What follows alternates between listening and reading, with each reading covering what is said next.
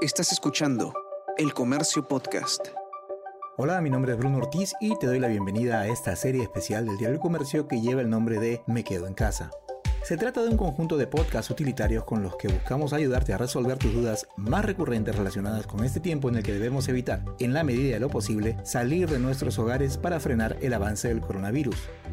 Quizás pueda parecer que es un tema que estamos tocando ya muy tarde, pero es todo lo contrario. Para quienes vivimos en el Perú estamos en un momento de la pandemia en el que debemos tener mucho cuidado, tomando todas las precauciones posibles y evitar, lo más que se pueda, contagiarnos del nuevo coronavirus. Por lo menos que no suceda ahora en que los servicios de salud se mantienen al borde del colapso en algunos lugares.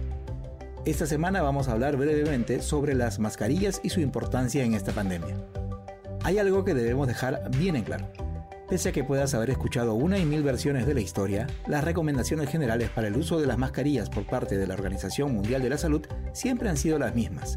Las deben usar sobre todo las personas diagnosticadas con COVID-19, los trabajadores y el personal de salud y el resto de personas solamente si es que están en lugares confinados y con otros extraños. Una normativa local nos obliga a todos los peruanos a usarlas cuando estemos en la calle, pero ojo, que hay que tener en cuenta que la recomendación principal es no salir salvo que sea extremadamente necesario. Esta semana arrancó con un reciente estudio presentado por la Universidad de McMaster de Hamilton en Canadá que indicaba que tanto el uso de mascarillas como el distanciamiento social pueden ayudar en el control del coronavirus sin dejar de lado otras medidas importantes como el lavado constante de manos que, por supuesto, sigue siendo necesario. Los científicos habían analizado 44 estudios ya hechos, tras ello concluyeron que las mascarillas de tela de una sola capa son menos efectivas que las quirúrgicas, mientras que las ajustadas mascarillas N95 ofrecen una mejor protección. Aquí quiero hacer una pequeña pausa para recalcar lo siguiente. No podemos pensar que la mascarilla sola nos va a proteger. Como ya dijimos, forma parte de una serie de medidas que juntas son muy efectivas. Por lo tanto, no es que si no tenemos una mascarilla N95 nos vayamos a enfermar o no podamos salir a la calle, sino que si no contamos con este tipo de accesorios debemos preocuparnos en complementar más nuestras medidas de seguridad, como por ejemplo no manipular la mascarilla ni estar frente a nuestro interlocutor y una vez más mantener la distancia social. Sobre esto último abunda el estudio canadiense. De acuerdo a este, una distancia de un metro entre la gente reduce el riesgo de contagiarse, aunque dos metros es mucho mejor. También puede ayudar a protegerse los ojos con objetos como gafas corrientes o anteojos de protección. Recuerda bien esto, ninguna estrategia funciona a la perfección y aún hacen falta estudios más rigurosos. Incluso, esto es lo que recuerdan los mismos investigadores entre los resultados de ese estudio del que te estoy contando.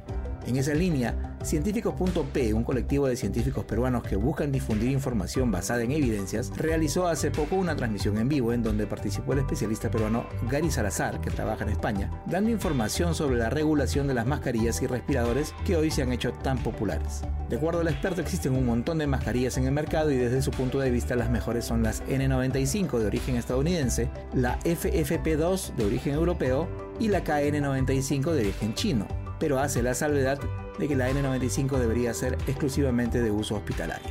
¿Qué es lo que importa en una mascarilla? Por supuesto el poder de filtración, es decir, que se cree una barrera grande para no contraer el coronavirus. Recordemos que el virus SARS-CoV-2, el del coronavirus, mide entre 50 y 200 nanómetros. Cada mascarilla tiene su propia normativa técnica según donde se haya fabricado. En el caso de las chinas, según explicó en la transmisión Salazar, el gobierno de ese país le dio la potestad al fabricante de hacerse su propia certificación y esto es lo que ha traído como consecuencia noticias en todo el mundo sobre casos de mascarillas de mala calidad. Por eso es que la recomendación en Estados Unidos es para que se use la N95 y en Europa la FFP3 solo en hospitales. Incluso Salazar, que vive y trabaja en España, indica que la gente no podría transitar con una de estas mascarillas puestas porque deben ser de uso prioritario para los trabajadores de salud. En el caso de estas mascarillas, el experto explicó que el 95 indica que tienen más del 95% de eficacia en la filtración de partículas. En Europa la calificación de este tipo de mascarillas va desde el FFP1 hasta el FFP3 y para el coronavirus se recomienda esta última. Para el público en general, por otra parte, comentó que debería ser la FFP2 que también tiene más del 94% de filtración. En el caso de las KN95 se deben revisar los datos técnicos que la acompañan, pero con el riesgo, como ya comentamos, de que esa revisión la haya hecho el mismo fabricante. El especialista explicó que según la norma técnica, estas mascarillas pueden emplearse solo de 3 a 5 veces, pero depende también de cuánto tiempo se hayan empleado. Por ejemplo, Si se usó una sola vez, pero durante 8 horas o más, esta ya debe desecharse. Con el distanciamiento social no se debería salir más de una hora, nos recuerda. Por lo tanto, serviría tranquilamente para unas 3 o 4 salidas breves más. Si estás con la mascarilla en un bus, por ejemplo, pero aunque sea un viaje breve, esta también se puede dañar mucho más rápido. ¿Y por qué? Por la cantidad de gente, por la cantidad de contaminación, por la cantidad de concentración de partículas en el lugar, por la poca ventilación, etcétera, etcétera. ¿Y qué hay de las mascarillas quirúrgicas? Sí, esas que ahora se encuentran mucho más fácil y que son de mucho menor precio.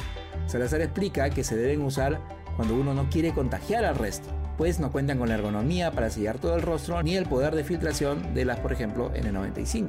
Salazar dice, usar mascarillas quirúrgicas como único elemento de seguridad en un contexto como el peruano no es viable, porque yo puedo evitar que se contagie el resto, pero si el resto no me protege, entonces, para finalizar, te recordamos una vez más, trata de salir lo menos posible de tu casa, síguete lavando constantemente las manos, respeta la distancia social necesaria y usa una mascarilla si es que sales a la calle.